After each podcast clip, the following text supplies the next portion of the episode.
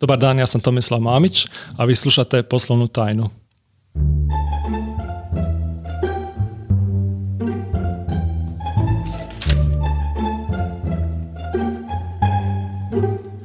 Ovo je podcast koji ga financira grad Split, a izvodi ga klub Mladih Split u suradnji sa studentskim poduzetničkim inkubatorom Split. Ako nas želite podržati, posjetite našu web stranicu klubmladihsplit.hr.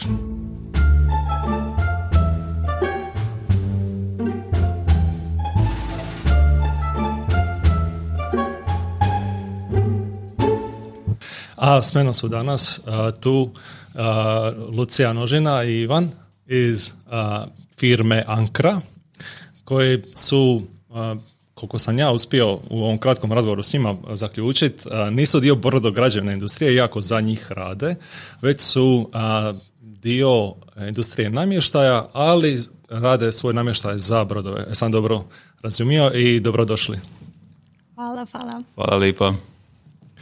Uh, jesam dobro razumio? Pa da, ovaj dio što se tiče namještaja za brodove definitivno i plus ima, radimo tende sve po mjeri, to jest to se zovu tensile structures za, za, za brodove, to su znači zatvaranja kokpita, dimini tende i tako. Ima Znači, ja, tende i šta je bilo ovo prvo? Drugo, I upholstery, to jest tapeciranje raznih klupa ili izrada kompletnih jastuka po mjeri i tako. U to ima jako puno, znači imate sunčališta na brodu, imaju sjedišta od traga i unutarnje u salonima, znači svim time mhm. Svim time se A za koje brodove to radite? Je li to za velike, za kruzere, za jadroliniju, za koga je? Uh, radimo uglavnom, to jest radili smo uglavnom za krilo, mini kruzeri i radimo dosta za uh, čartere, znači jedrilice, uh motornjaci. Da, tu su čarteri, tu je, ima dosta privatnih vlasnika. Uglavnom, cilj su nam ti nekako luksuzniji veći brodovi i stvari koje se radi po mjeri. Bježimo nekako od ovih stvari koje su generičke, ja reći. Mhm. Dobro, ja vas poznajem još iz ISEC-a već deset godina. vi ste oboje studirali u Zagrebu i to na ekonomskom fakultetu. ja znam dosta poduzetnika, ali malo ih znam koji su završili ekonomski fakultet i onda otišli u poduzetništvo. je li to je kako bilo povezano ili je neki drugi način kako ste vi došli do toga da, gdje ste sada? Pa definitivno i to što smo bili na ekonomiji u Zagrebu, ja bih rekla da nema veze. da, mislim, da, da, fakultet onako jednu osnovu i tako, ali dosta se tu ide u teoriji, ima jako malo prakse, ali mi smo imali tu sreću da smo bili dio ISEC-a i gdje se stvarno praktične stvari radile, a znaš sam, mislim, mhm. konferencije, pa projekti, pa ovo, pa ono, motivacija, pa i, timski rad, jako puno toga smo prošli i ove, ovaj, nekako je to ostalo. I mislim da kad smo završili faks smo tražili uvijek nešto u tom smjeru. Znači to je, ajmo reći, jedan dio. Probali smo i raditi za druge, ali jednostavno nije, nismo se tu našli. Aha. Ti si bila u, radila negdje u inozemstvu? Je, mi smo preko ISEC-a otišli na praksu van, tako da smo bili sedam ili osam godina vani u Panami. uh Ja sam radila za panamsku firmu i ne znam, e, zanimljivo iskustvo, puno tog sam naučila, ali definitivno nam je falilo te interne motivacije da radimo nešto za sebe, da gradimo nešto, da, da znamo za šta radimo i za kog radimo. Dobro, Lucija je isto vodila jednu organizaciju, to jest bila je direktorica te organizacije u Panami koja se bavi, koja je neprofitna, jel? I mislim da je tu isto bilo dosta kako kažem, nije baš, nije isto kao kad radite za neku firmu, ono, ipak je tu imala dosta autonomije i, i ovaj, tu je već krenilo, ajmo reći, sa njene strane, a s moje strane ja sam se bavio, ja sam bio trener plivanja, prvo kao privatne satove davao, a kasnije u međunarodnoj školi u Panami uh, sam vodio plivački program. I to je bilo nekih par godina dok nismo otišli s Paname. I ovaj, negdje, tu negdje u tih zadnjih par godina smo vidjeli stvarno da nismo za to da radimo za nekoga, nego draže nam je graditi nešto mhm. svoje. Znači imali ste neka lo, loša iskustva ili je čisto bilo pitanje motivacije? Ma mislim da nas je životni put nekako odveo tako prilike i išli smo za onim što nam se sviđa i tako smo nekako završili više na poduzetništvu.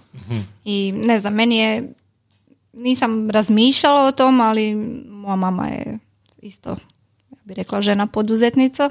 Sa svojih 45 godina je pokrenula i nekako je uvijek to bilo u, u tom smjeru da se sve može, da samo ako odlučimo i, i krenemo. Tako da imala sam dosta pozitivnih iskustava i pozitivne primjere poduzetništva. Da. Dobro, i koja je sad poveznica između ovog konkretno posla kojeg se sad bavite? Em, kako ste došli do toga? Pa ovo je sada, ajmo reći, uh, upgrade za, on- za, na ono što čime se bavili moji roditelji. Uh, prije nek, nek 2005. To čak i ranije su oni krenuli se baviti posteljinom. Znači, prodavali su posteljinu na pazaru, pa su imali dućan posteljine u Trogiru i onda negdje tu se krenilo proizvoditi, to jest uh, uslužno šivat, proizvoditi prvo za taj dućan, dućan je propao, zatvorilo se, ostala je proizvodnja i tako ta proizvodnja je ostala dugo. Uh, ja sam tu praktički odrastao, ono ko, ko dite, os- osnovna srednja škola, slaga lancune, šiva na mašinama i tako. I ovi, i tako nekako se to dosta, dosta dugo je to trajalo, ali nije bilo neka budućnosti u tome. O, puno, puno je iz Kine proizvoda, puno velikih je otvorilo svoje proizvodne pogone u Hrvatskoj isto. Tako da nije bilo više prostora za, ajmo reći, s time napraviti nešto. I onda je, moji su pokušavali naći neki izlaz iz toga i, ovaj, i počeli su se baviti pomalo tapeciranjem. Ehm, I vidjelo se da tu ima prostora, ali nije bilo, a mor- nije bilo neke velike motivacije da se krene u to, jer su zapreke tržišta bile velike. To jest, uh, svo to znanje koje treba, koje treba da biste kvalitetno izveli neki projekt nije, nije jednostavno, lancuni su jednostavni, vi uzmete, okinete komad uh, sa četiri strane i zašijete s četiri strane, rub i to je to. Nema, nema tu pu- puno filozofije, ali kod, kod uh, ovakvih stvari, kod namještaja, kod tendi, ima jako puno elemenata na koje, s- o kojima se treba voditi računa i ono, od odabira materijala, boja, ono, kako ćete presložiti koji dio da vam se ne zgrišpa, da ne ulazi voda, mislim, ima, ima baš dosta i to je više meštrovski, ja moram reći nekakav zanat eh, koji, za koji mi nismo imali neka konkretna znanja. I, ovaj, eto tako. Ali smo vidjeli da postoji potencijal. I, I onda su došli vama i rekli ka, evo, uh, mi bi u mirovinu, hoćete vi preuzeti, evo imate tu nekog potencijala za, ne znam. Da, ta- tako nekako. Uglavnom pričalo se o tome, mi smo vagali dugo hoćemo se vratiti s Panama ili nećemo ili ćemo ići negdje drugdje i tako i možda godinu dana prije nego što smo odlučili stvarno da hoćemo je bila ta priča, ajde dođite pa preuzmite ovo, pa ajde napravite nešto, može se tu možda nešto i tako. I ovaj, tako nas smo to uzeli kao opciju i ovaj, odlučili smo se na to. 2018. smo se vratili i računali smo da ćemo imati vremena malo uživati u povratku, planirati kako ćemo, šta ćemo, ali krenula je sezona i samo je bilo dođite. Da, vratili smo se doslovno tipa 10.6. ili tako neki datum. I je- 14.6. smo već krenuli raditi. I, I, i par dana kasnije mi u Zagrebu i zove moja mater i govori, kaže, molim te, dolazi dole, fali mi ruka, molim te, ajde idemo. Znači, 2018. lito ste proveli šivajući i rizajući, šta već, učeći, da. učeći. Aha. I onda smo preuzeli firmu, tu smo napravili promjene, e, ime, marketing, sve, sve smo praktički ideju cijelu, kako ćemo, šta ćemo. E, Ivan se uhvatio istraživanja koje tehnologije ćemo uzeti, izabrati, jel? Nekako smo to na neku novu razinu. Znači, Poveli. to više ne izgleda i ne, ne Znači- funkcionira kako je funkcioniralo dok je tvoja mama to vodila. Ne, ne, to je skroz, uh, mi smo to odlučili, mi smo odlučili biti od toga napraviti modernu firmu. A, I vr- mogu moram reći da se sada to vrlo, jako puno se razlikuje ono što sada uh, podrazumijevam pod time i ono što je 2018. mi se podrazumijeva pod time. Tad smo znali da želimo, uh, od početka je bilo, ok, želimo izvoz, želimo napraviti firmu koja će moći izvoziti proizvode i, i usluge. I, I onda je Luca se uvatila uh, pronaći najbolje ime koje možemo da, da nas nekako predstavlja, da je opet jednostavno i tako u tom, u tom smjeru smo krenuli te nekakve temelje postavljati i drugo bilo je ok, kako ćemo mi sada taj stari zanat koji, koji se radi Znači, način na koji vadite krojeve je, ono, uzmete komad plastike i, i s, tim, s tim se jel, obuhvatiš, obuhvatiš ne znam, sjedalo, pa potom je nacrtaš i iz toga vadiš kasnije kroj kako ćeš, kako ćeš zaštiti. Tako isto se radi sa tendama, velikim tendama, znači veliki brod treba obući cijeli u plastiku. I onda smo gledali, pa mora biti neki bolji način. Jel? I, I tu smo onda krenuli zapravo istraživati šta bi mogli vidjeli da nije scalable ako radimo na taj način, možeš eventualno možeš vrhunski proizvod imati, ali na jako malom tržištu. mm Tako da smo gledali, ajde, ok, koji je, koji je način za, za napraviti da odrađujemo taj posao bilo gdje. I mm jedini je, odgovor je bio digitalno da se radi.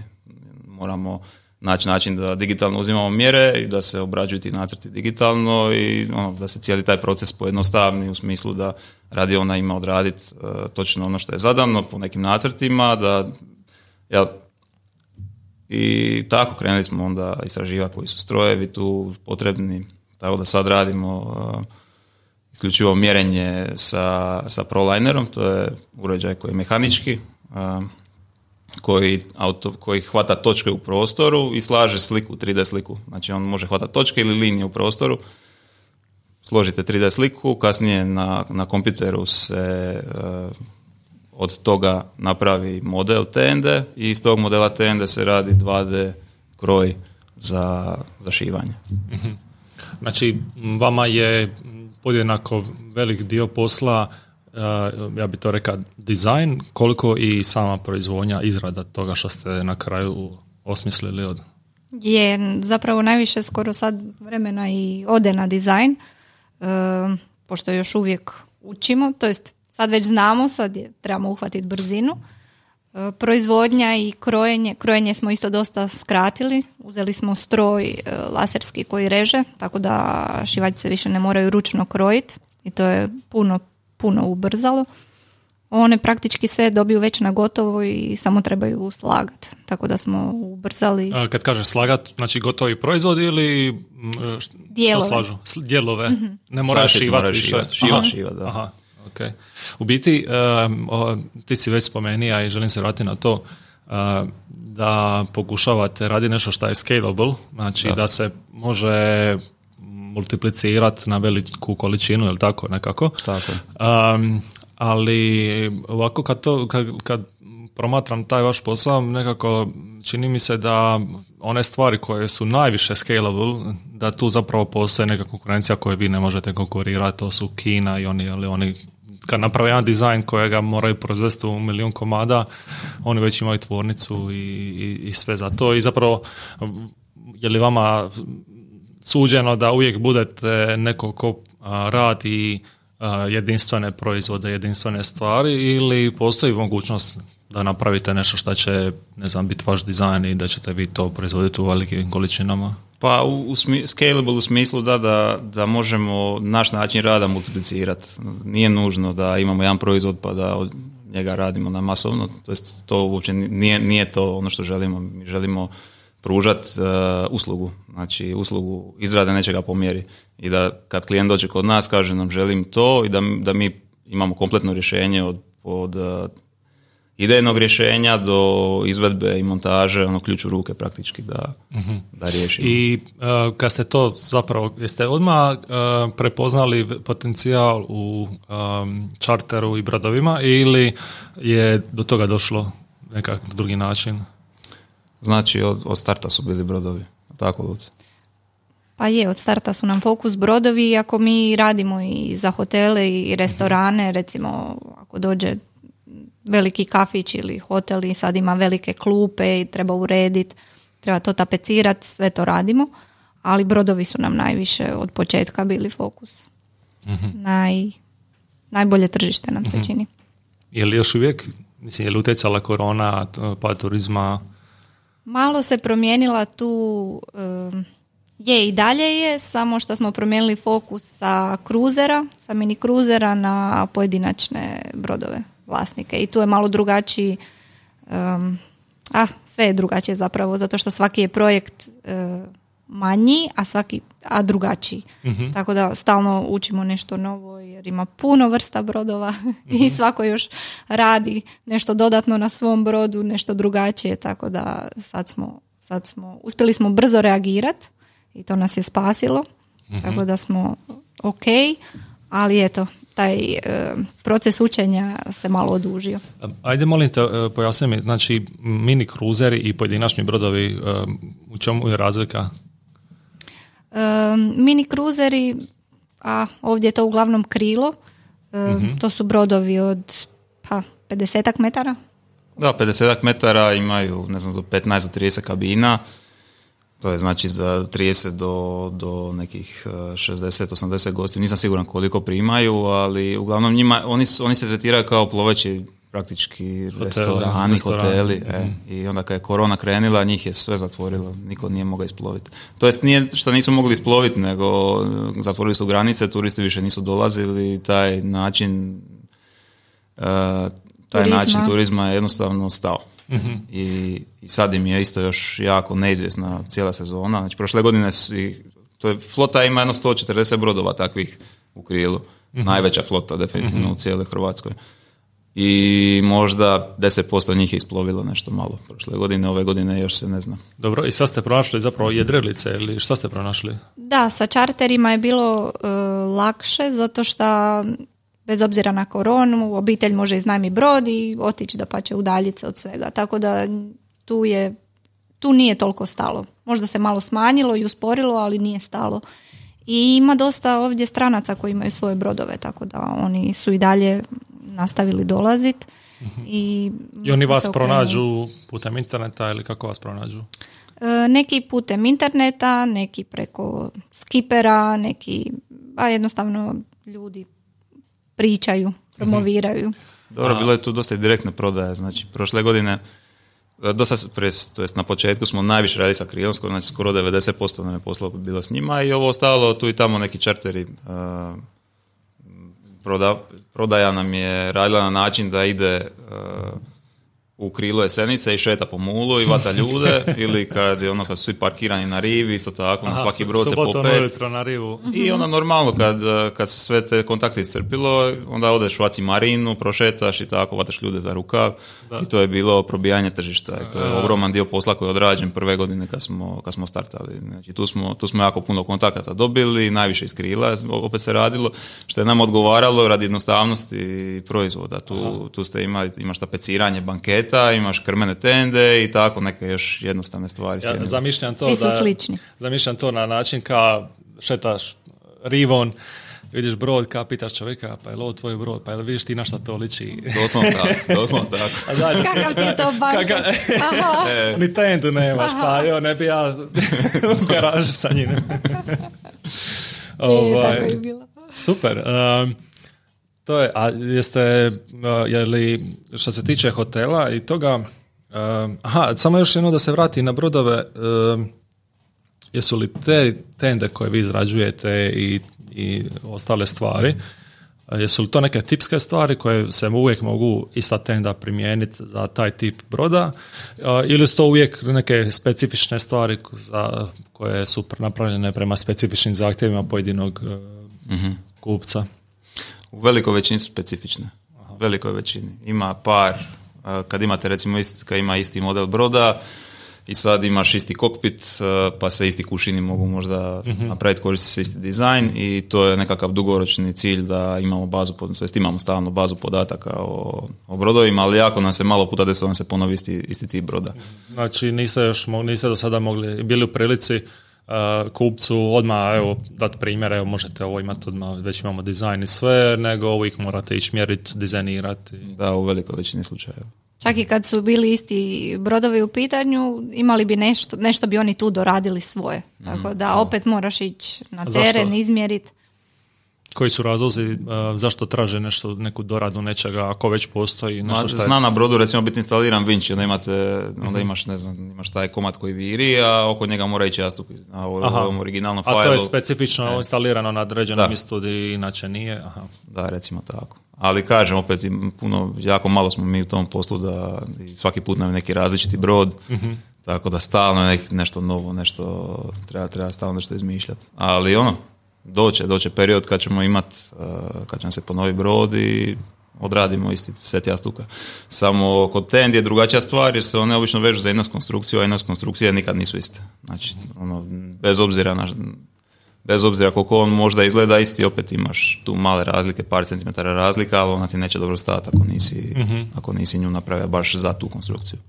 Zapravo su vama, pošto ste vi tako ograničeni na custom rješenja, ne možete raditi neke uh, ogromne, ne znam, tvorničke količine uh, proizvoda, uh, brodovi su vam idealno tržište zato što su i sami brodovi svaki je različit, tako da ono, mali kinezi ne mogu te brodove služiti, neće, njima se ne isplati. Ja. Ne bojimo se kineza. Koga se bojite? Pa ne Ko je vama konkurencija?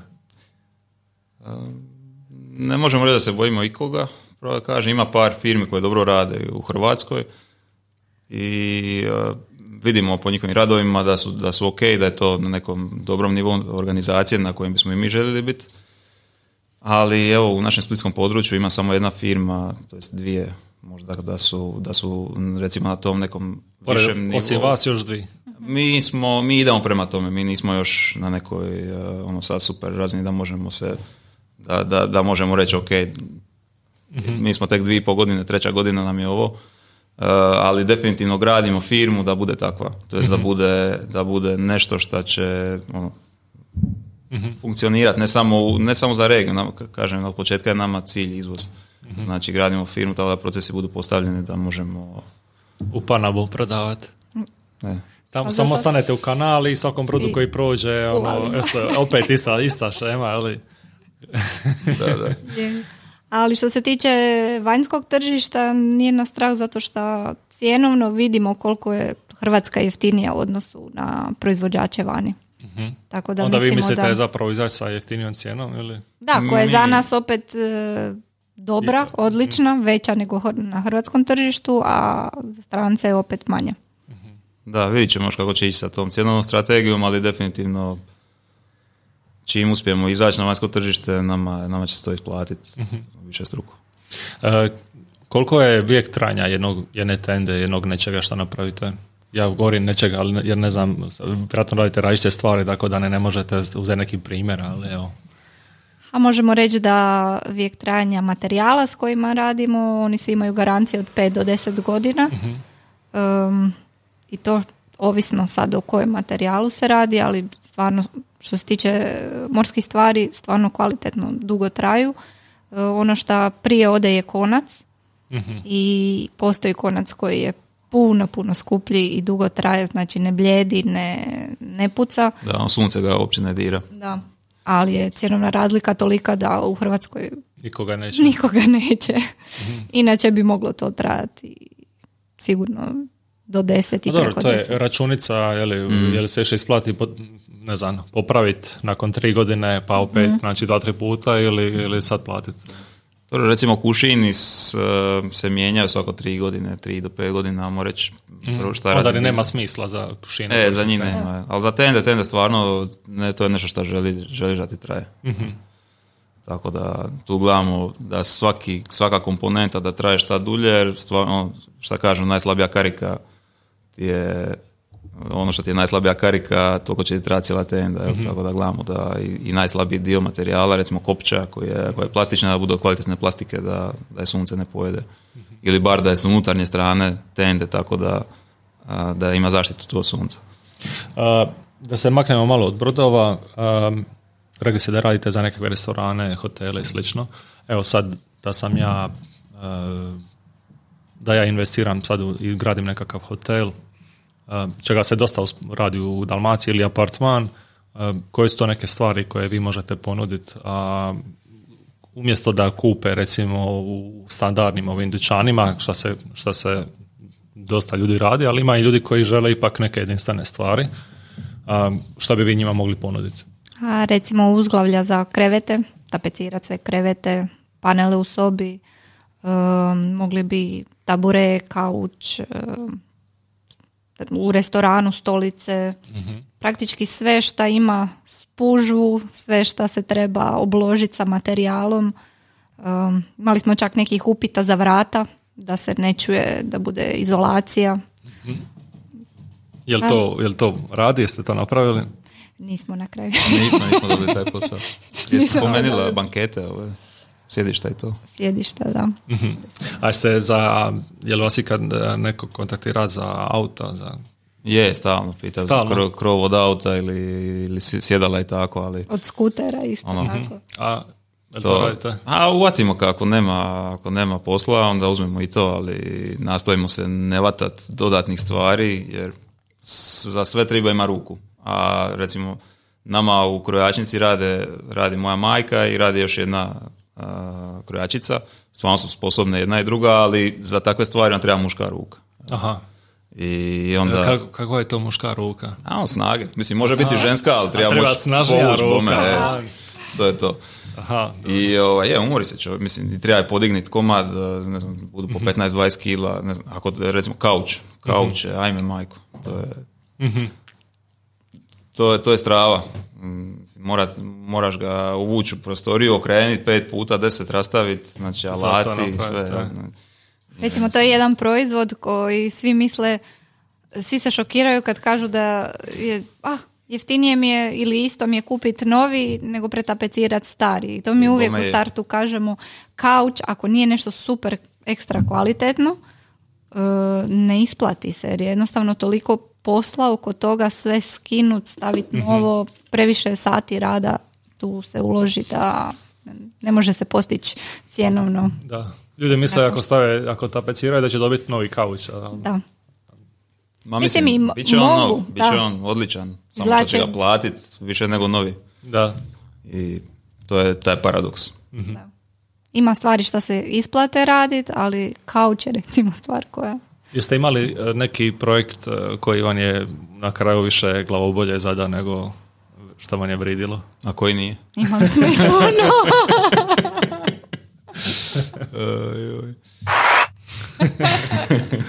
E, je, je, imali smo, evo, pa ja mislim da imamo i sad trenutno u proizvodnji jedan koji nam je neplanirano puno više vremena i glavobolje uzeo nego što smo mislili. aha. Treba sve, štepamo sve nekakve rombove, pa onda to sve treba biti svaka linija u, u crtu i onda Znači da ste, da ste svaki projekt koji ga ste, da ste svaki dobro procijenili koliko će vam treba vremena ili da je svaki treba onoliko vremena koliko je trebalo i, i ostalog svega. Sigurno bi zapravo firma danas bila ovaj, možda i veća, ali Pa da, da, moguće je, je. Definitivno, definitivno smo jako, jako puno grešaka napravili i ok, oko, što se tiče procjene, ali nama je ovo sve novo. Znači, To sam htio pitat, e, mislim, kako se neko tako odvaži ući u nešto što uopće ne poznaje. Znači, doslovno, ok, ti si odrasta e, u obitelj koja se bavila poslom koji uključuje a, Šivanje. dijelom e, šivanje, ali ovo što sad radiš, što sam čuo, znači da pronalazite nove tehnologije, da, znači, cijeli niz stvari koje, koliko sam shvatio, niste prije radili. Da. Pa eto, vidjeli smo da, da postoji prostor za to i možda, ne znam, možda nismo mislili u početku da će to biti toliko teško. Da, vjerojatno da nam je neko došao i rekao, e, slušaj, čeka vas ovo, ovo, ovo, kao izazov, možda bi i bolje razmislili.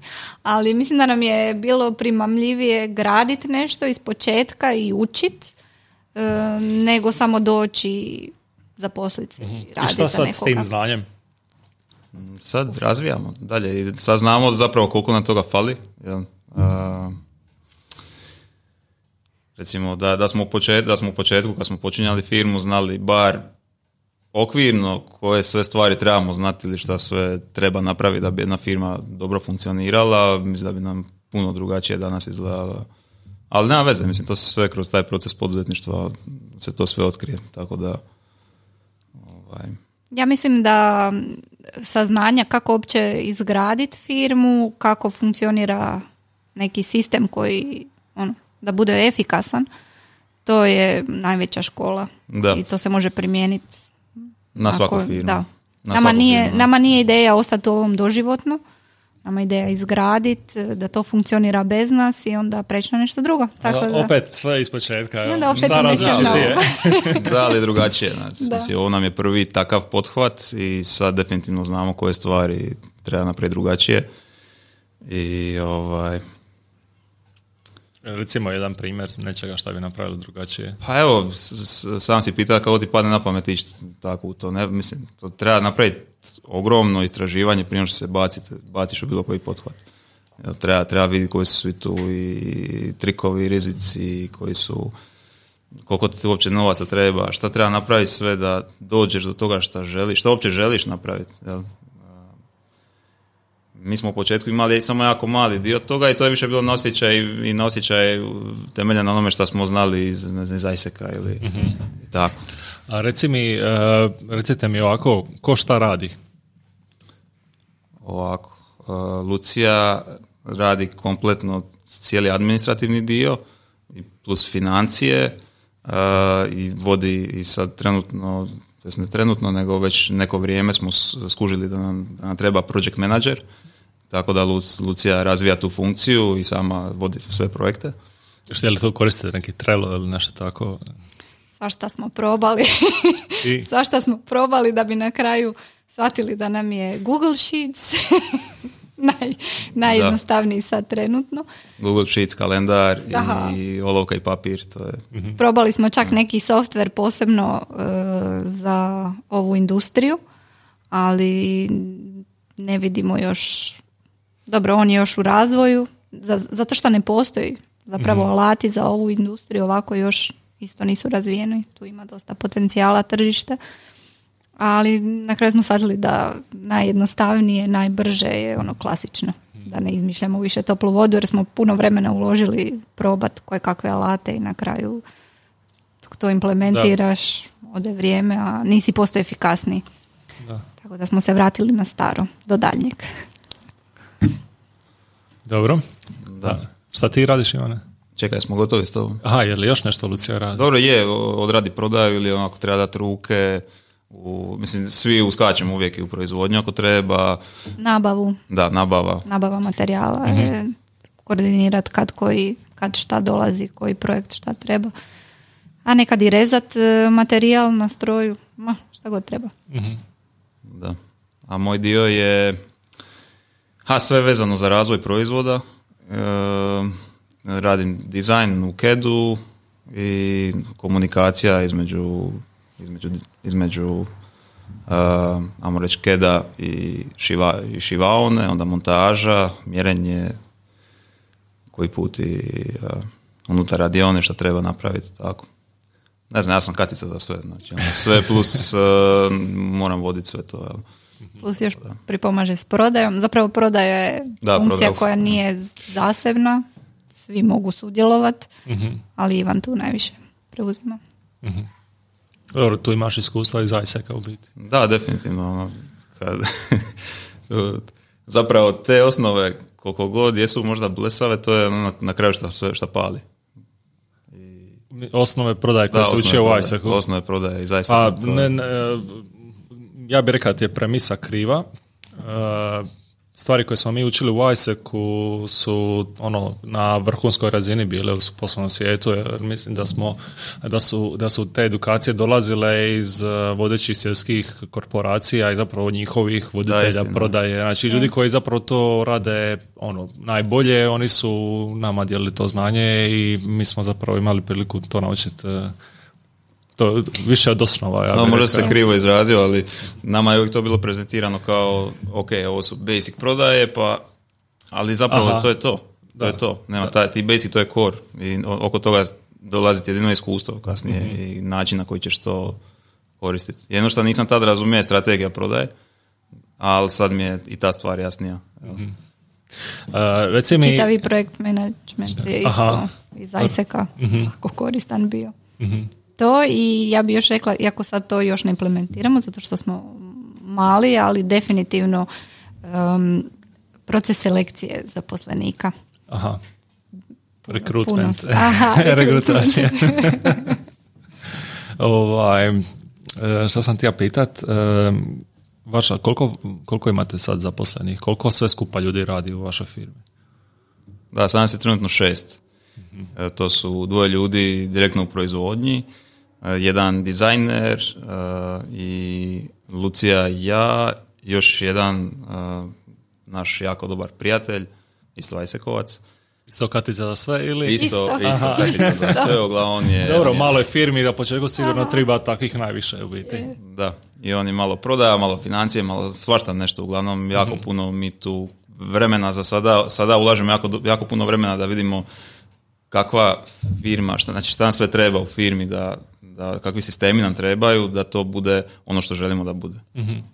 A, je li mislite, da, je, li, je li vidite već sada ili mislite da ćete, da ćete imati priliku pronaći nekakvu, a, da to nazovem zlatna žila ili nekakav proizvod ili potreba na tržištu koju vi možete zadovoljiti i da je vama isto jako profitabilna.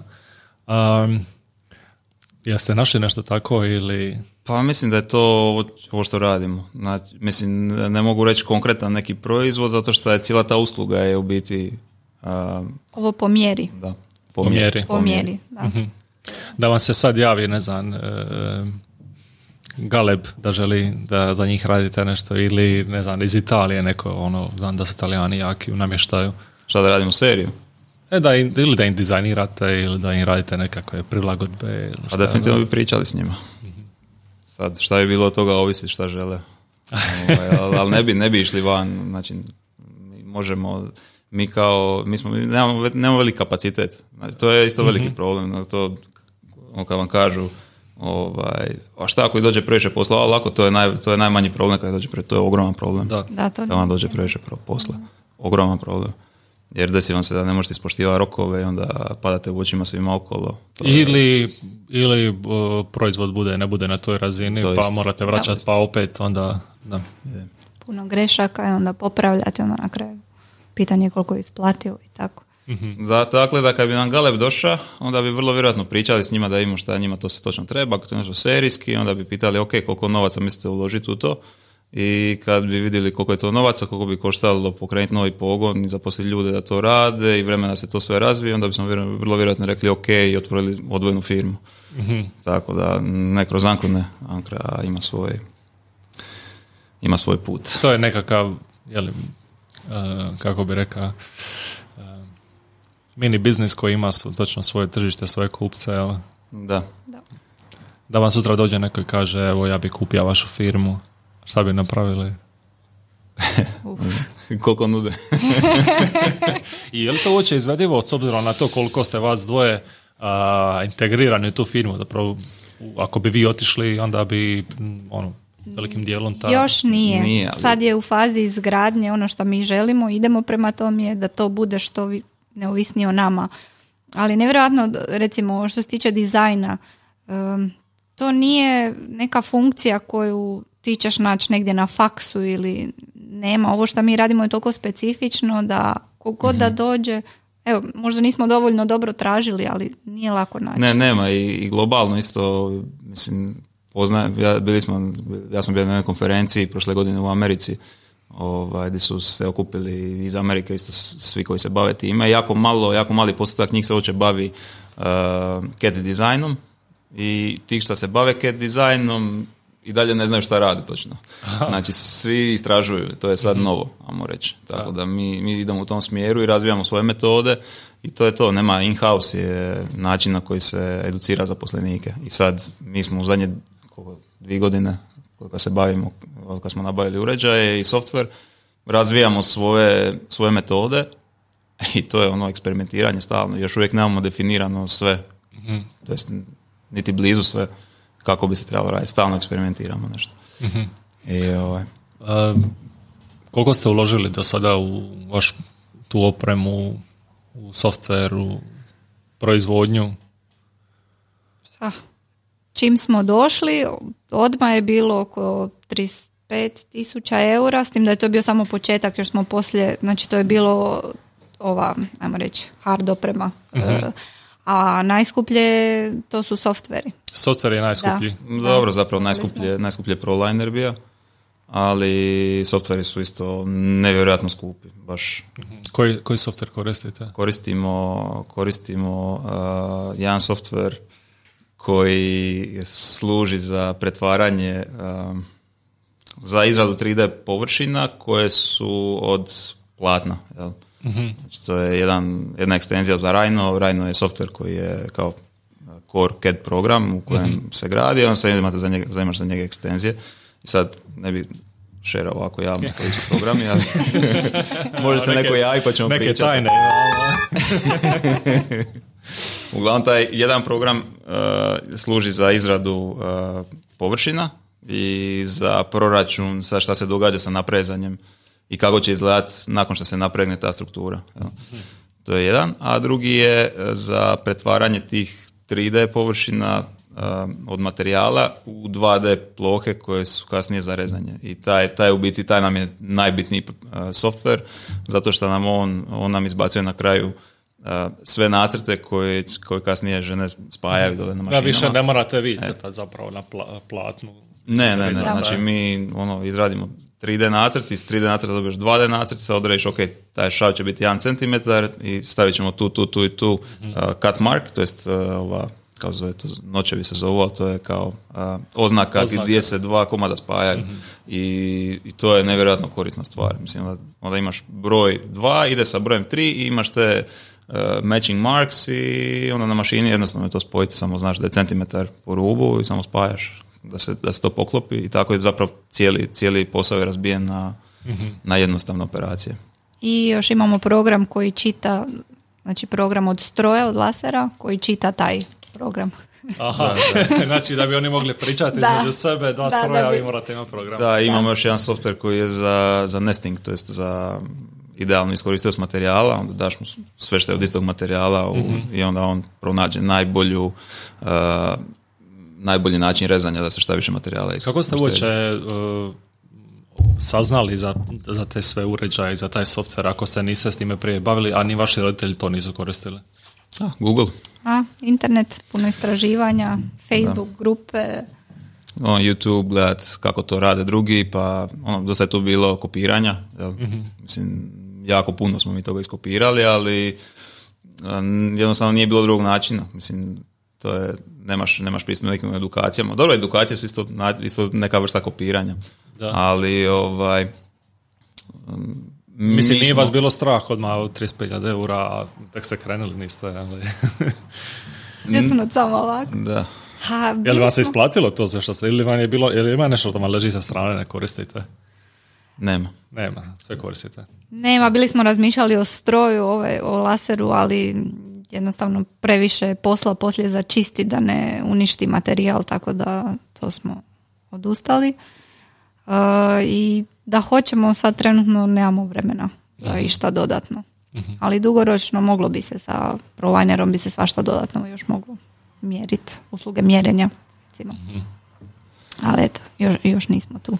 Sad smo totalno u ankri i to hoćemo pokrenuti da to funkcionira. Da su svi sistemi složeni tako da mi možemo se uhvatiti drugih. Mhm. Da to Ideja. samo ide naprijed, jel? Jel Tako imate je. neke druge ideje? Uf, Pa imamo stalno. ih, stalno imamo, imamo ih puno, ali nekako uvijek onda na kraju, ok, smiri se, Polako. mora polako, da. Stalno, Prvo reci hop, pa Aha. Je, na kraju se sve svodi na vrijeme, jednostavno vrijeme, previše vremena ide na, na ovo trenutno. Mi volimo reći da imamo dvoje djece i, i zapravo isto godište. Imamo dijete od dvije i pol godine i, I firmu od i dvije i pol- firmu od dvije i pol I, godine. ono, ne, ne znam koje više nidi. Čak bi rekla firma. je, je. O, ima perioda kad, kad radimo stalno, znači Koje vam je radno vrijeme?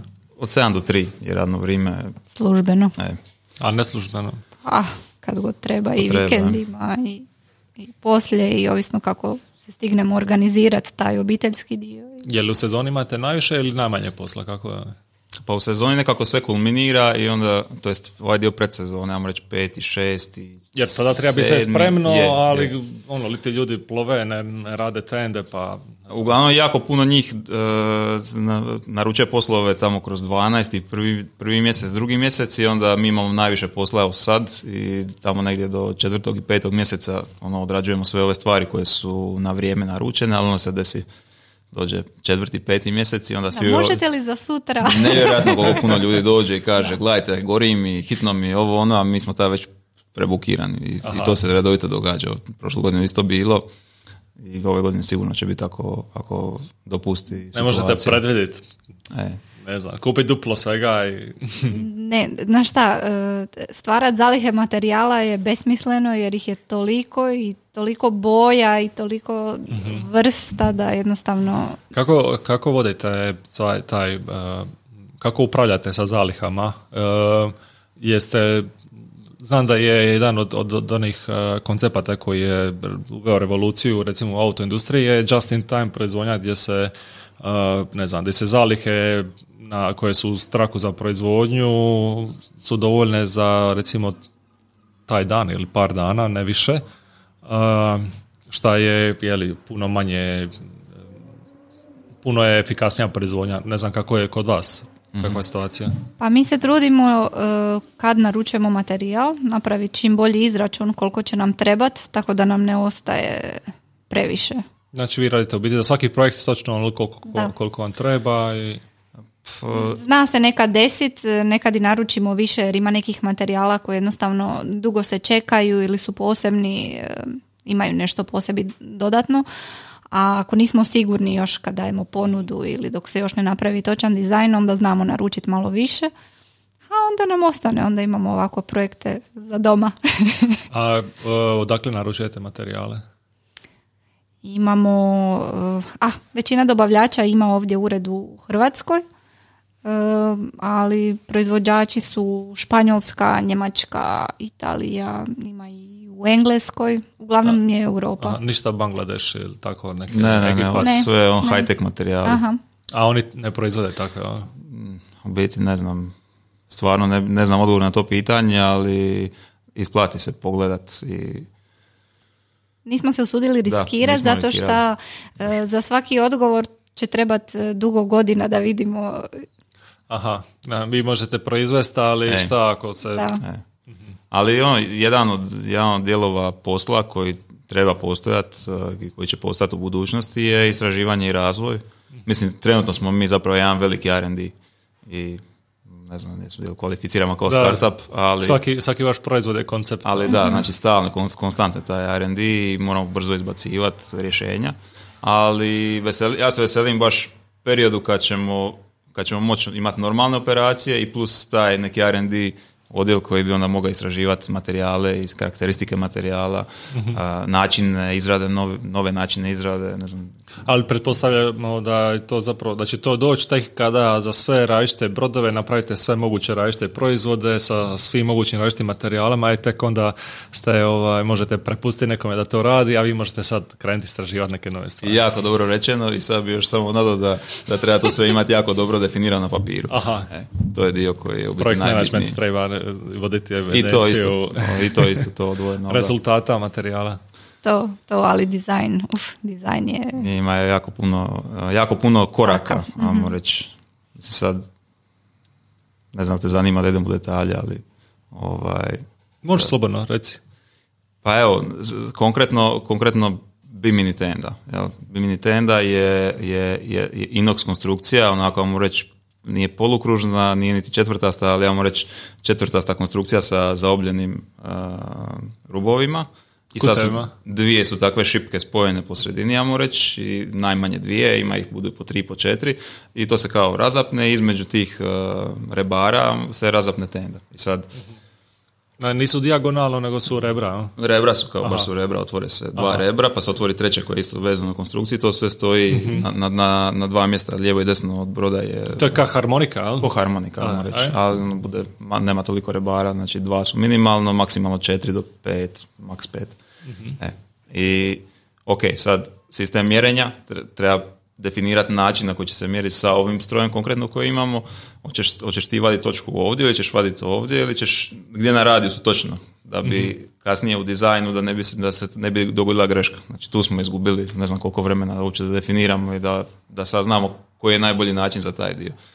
Onda kasnije kad si u dizajnu onda trebaš znati ok, je li u odnosu na ovo mjerenje da li na, na tome gradim 3D ili moram nešto napraviti sa tim mjerenjem da bi dobio prave mjere po kojima bi mogao graditi. Onda Znamo, evo sada znamo da za Bimini tendu, da mjerimo sa unutarnje strane radijusa, ali nama treba vanjski radijus za izgraditi tendu. I to ne samo vanjski radijus, nego mjesto na, na, tom, na toj šipci na kojoj se dodiruje platno sa šipkom. I koja nije točno po sredini, nego se mijenja ovisno o toj krivini. O, pa to je onda I matematika. sad, da, doslovno. Znači sad moraš definirati način na koji ćeš svaku tu tendu na isti način uspjeti naći da, da, da to ti je jedna stvar, to je jedan problem. jel? I sad, to, okej, to nije, to, mislim, ne znam u kojoj to dizajnerskoj školi onda učiš nigdje. nema je- to, to je, Škola iskustva. e, uglavnom, to je jedan od problema. I sad kod te, kod te tende opet imaš sad drugi problem, imaš džep, znači ona ide sa gornje strane i sad postoji džep sa donje strane koji obuhvati tu uh, šipku, koji ima sad i patent. Sad konstrukcija tog džepa, ne možeš napraviti taj džep da je isti kao gornji dio, da je isti oblik kao gornji dio, zato što će se onda nagužovat. E, Mi ne želimo da se naguža, želimo da bude savršen. Da. I onda na koji način ćeš dobiti to? To je radijus, imaš radijus šipke, imaš nešto što je plosnato i kako ćeš to oko, oko toga zavrniti i uračunati rastezanje materijala. Znači tu ima taj dio kako, kako konstruira prvo u 3D-u. A onda u 2D-u sada imaš postavke programa koje će ti drugačije raditi, ako su drugačije postavke dobit ćeš drugačiji rezultat, znači treba, treba to konfigurirati pravilno i imati napismeno da se to tako radi.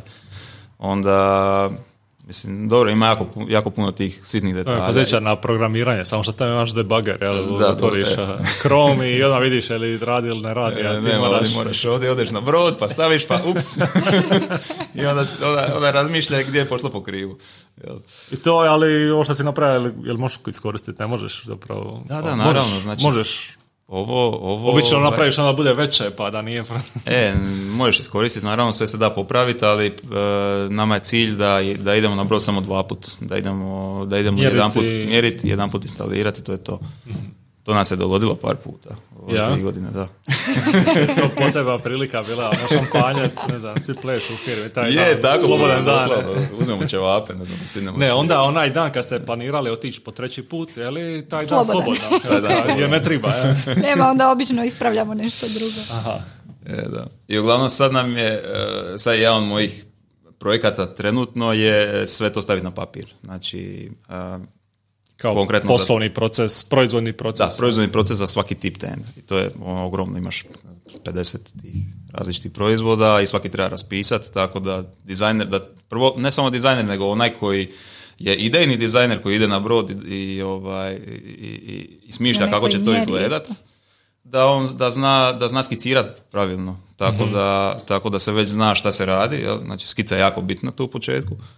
Onda taj dio treba definirati, treba definirati dio k- kako se mjeri, koji je zapravo čak i najlakši. E, i, I onda ovaj dizajnerski dio, znači proces točno korak po korak, korak po korak, na koji način, koliko šav treba ostaviti, sve, sve to treba definirati. To je nešto što se stalno mijenja, ali ok, kad imaš neku bazu lakše je, definirati to i onda kasnije kod, e, kod šivanja, koje su cake šivanja, to sve raspisati da one znaju dole, da nema grešaka i na kraju Pa, montaža. sigurno možeš, uh, mislim, logički zaključujem da, da možeš napraviti nekakva pravila i u biti uh, ako, ako si recimo da je taj tip tende i imaš, ne znam, promjer recimo, Mhm. da ti je do- dovoljan da, da ti aplikacija po tvom pro- protokolu sama izbaci uh, Je, nacrt i ti onda više ne moraš sve te parametre kopirati i unositi prilagođavati, nego možeš napraviti nekakvu formulu koja će to sve izbaciti. No? Teoretski. A sad- Teoretski da i čak se i može, postoje, postoje programi koji, koji su, kao se zove, parametarski. jel? E, Gdje možeš, varijablu, da, ubaciš sa- fiksno su nekakvi omjeri, odnosi i onda... zapravo isprogramiraš cijeli taj proces i ubaciš mu samo početne unosne varijable, on ti izbaci na kraju 2D a, pattern. Ima jedna firma u Engleskoj koja to radi za Biminije i koja radi to za neke od svojih proizvoda, ali oni su jako dugo već u tome, oni su od početka zapravo Rekao bi da su oni pioniri zapravo u tom, a, u- u ovom načinu izrade. Ali pitanje je sad, je li vam se tako nešto isplati, je li ima smisla tako nešto? Pa za nas ne, oni više rade, a reći za, to je, to je sistem rada, On, oni imaju cijeli i rade konstrukcije, jel? tako da njemu je dovoljno izračunat širinu konstrukcije i visinu, ubaci te neke parametre i on izbaci mu uh, CAD fajlove za konstrukciju i za, za sašit sve. sve, da. I to je fantastično. Jel? Kad bi tako nešto mogli napraviti, to, bi- to bi bilo interesantno, ali eto, nismo tu, još nismo počeli raditi sa konstrukcijama, radimo sad na postojećim stvarima, ali ono, vidit ćemo u kojem će se smjeru to razvijati. Uh, moram pitati jedno pitanje, a to je, um, vi ste znači muž i žena koji imate zajedničku firmu, uh, koji je kome šef, kako to funkcionira? I Kako, kako za šta? Kako za šta? Ovaj, za financije mislim da sam više ja. definitivno je Lucija za financije i za ove administrativne neke stvari koje, koje treba um, zdravo razumski odlučiti. jel? Mene povuče često onaj R&D dio i onda bi, onda bi idemo eksperimentirati. e. Idemo ali ona, ona jako često ovaj, tu zna biti glas razuma i tako. Aha, uloži veto. Ne, ma mislim, financijske odluke su njezine definitivno. To je sve šta, sve šta krenemo razmišljati šta ćemo, prvo se pita Lucu možemo li. I kad ćemo moći. Jel vam žao što ste išli zajedno u firmu? Ili? Ne. Nije, nije. To smo na početku pričali baš o tome kako će, hoće li to utjecati na brak i tako, ali mislim da smo, e, pošto smo mi praktički ne direktno, ali radili smo skupa i u Ajseku, prije nego što smo bili zajedno, um, jasni smo ko je za šta dobar. I tako smo se nekako i podijelili. I mislim da si ne miješamo jedno drugo u, u posao i nadopunjavamo se lijepo. Tako da je i poslovno i ovako. Mislim, ima trenutaka kad je jednostavno puno, zato što puno radimo i, i stalno smo skupa, ali uglavnom to dobro hendlamo. Je, je.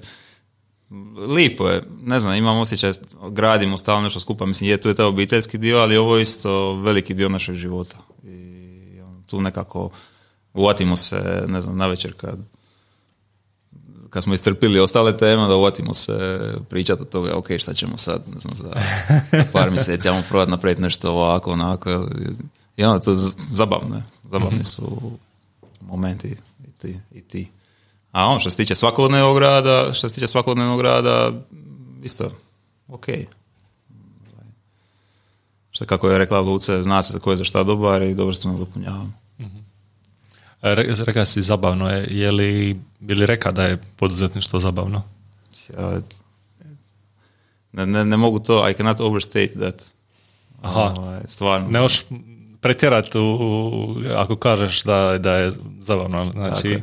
Je, je, stvarno je. Mislim ima ono trenutak kad bi iščupa sebi kosu i razbija nešto o zid i tako, mislim to, to je stalno, ali, ok, mora biti amplitude, Je, ali imaš... je. ali ono, graditi nešto neprocjenjivo jednostavno. Znamo se nekad uhvatiti, mislimo, mo- bilo bi možda puno lakše da radimo neki posao od 8 do 4, imaš sigurnu plaću, znaš na čemu si i posvetiš se ostatak vremena stvarima koje želiš obitelji, hobijima. Ali mislim da je to toliko rijetko ili slabo u odnosu na sve što dobijemo za uzvrat, svo, svo učenje, sloboda nekako i to što Ivan rekao, gradimo skupo. Da, sloboda ta, da, da mi upravljamo sa, sa ono, to je zapravo ogroman dio života, jer 8 sati negdje si ili radiš, radiš nešto ili za nekoga ili slobodno radiš. Ispunjava, definitivno ispunjava. Trik je onaj dio kad, kad se toliko zatrpaš poslom da, da onda više ne zaboraviš taj dio. To se, to se često dogodi. Mislim, um, ono, stisnete posao i onda se uvatiš u tome, biti samo da odrađuješ. Ima, ima, u par knjiga ćete naći, isto ćeš naći quote, ono kažu, uh, nije više da si, da si vlasnik firme, to jest nisi Nisi ti njen gospodar, nego je ona E, tvoj nego gospodar. je firma tvoj a- Postaneš zaposlenik u svojoj firmi, you own a job. znači, Da. Vlasnik si posla, ne, ne firme. I to, to ti treba bježati. Ali možda je to sastavni dio, jel? Je, sastavni dio definitivno. Je dok se gradi i svjesni smo tog, samo je bitno ne zaboraviti, Mhm. razlikovati. Ali mislim da je to, to, to je više ne toliko sastavni dio, nego je to više početnička pogreška. Više je početnička pogreška nego ili, ok, možda dio kojeg moraš proći kao poduzetnik, početnik bez kapitala nekog velikog, e, tako da to će se... Malo pr- precijeniš svoje kapacitete i ono misliš da možeš sve, a na kraju zapravo... Da, da, to. Nedovoljno planiranja. A, ali definitivno, mislim, financije su tu jako bitne. U početku bilo koje firme.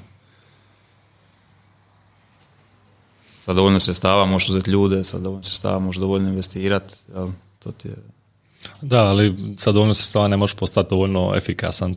Do toga moraš ipak doći sa učenjem, trudom i Proces. radom. Tako je, ali, Da. ali možeš financirati operacije e, da nemaš, da ne, da ne Manje stresa. zarađuješ.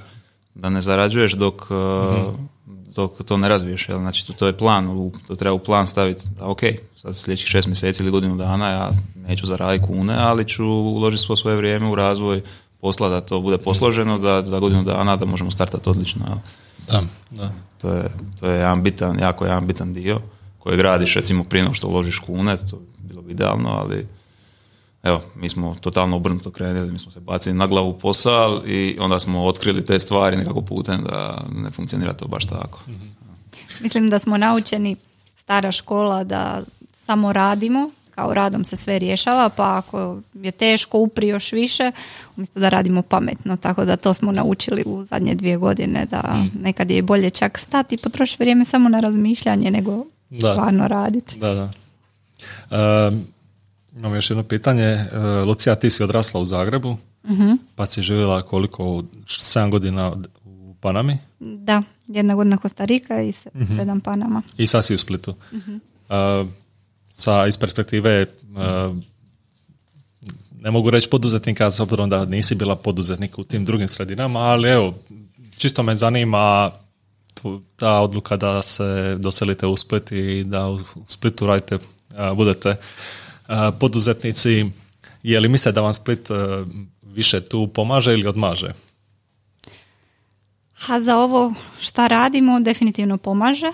Mislim da je e, prednost bila ta što smo došli u, dio Hrvatske koji možda ima manje razvijenu, e, manje razvijenu tu industriju. A sad što se tiče općenito poduzetništva, iskreno još ne znam, još mi nekako rano, ali definitivno nije mi žao što smo došli u Split. Često nekad se uhvatim joj da smo bar u Zagreb, ali to je više emocionalno radi prijatelja. Aha. Ali o, poslovno mislim da je ispravna odluka. A, dobro. A, to je bilo to za danas od vas. Hvala vam puno na što ste došli i gostovali u ovom podcastu. I ja se nadam, evo, želim vam puno sreće i nadam se da ćemo u budućnosti još jedan put ovako pričati.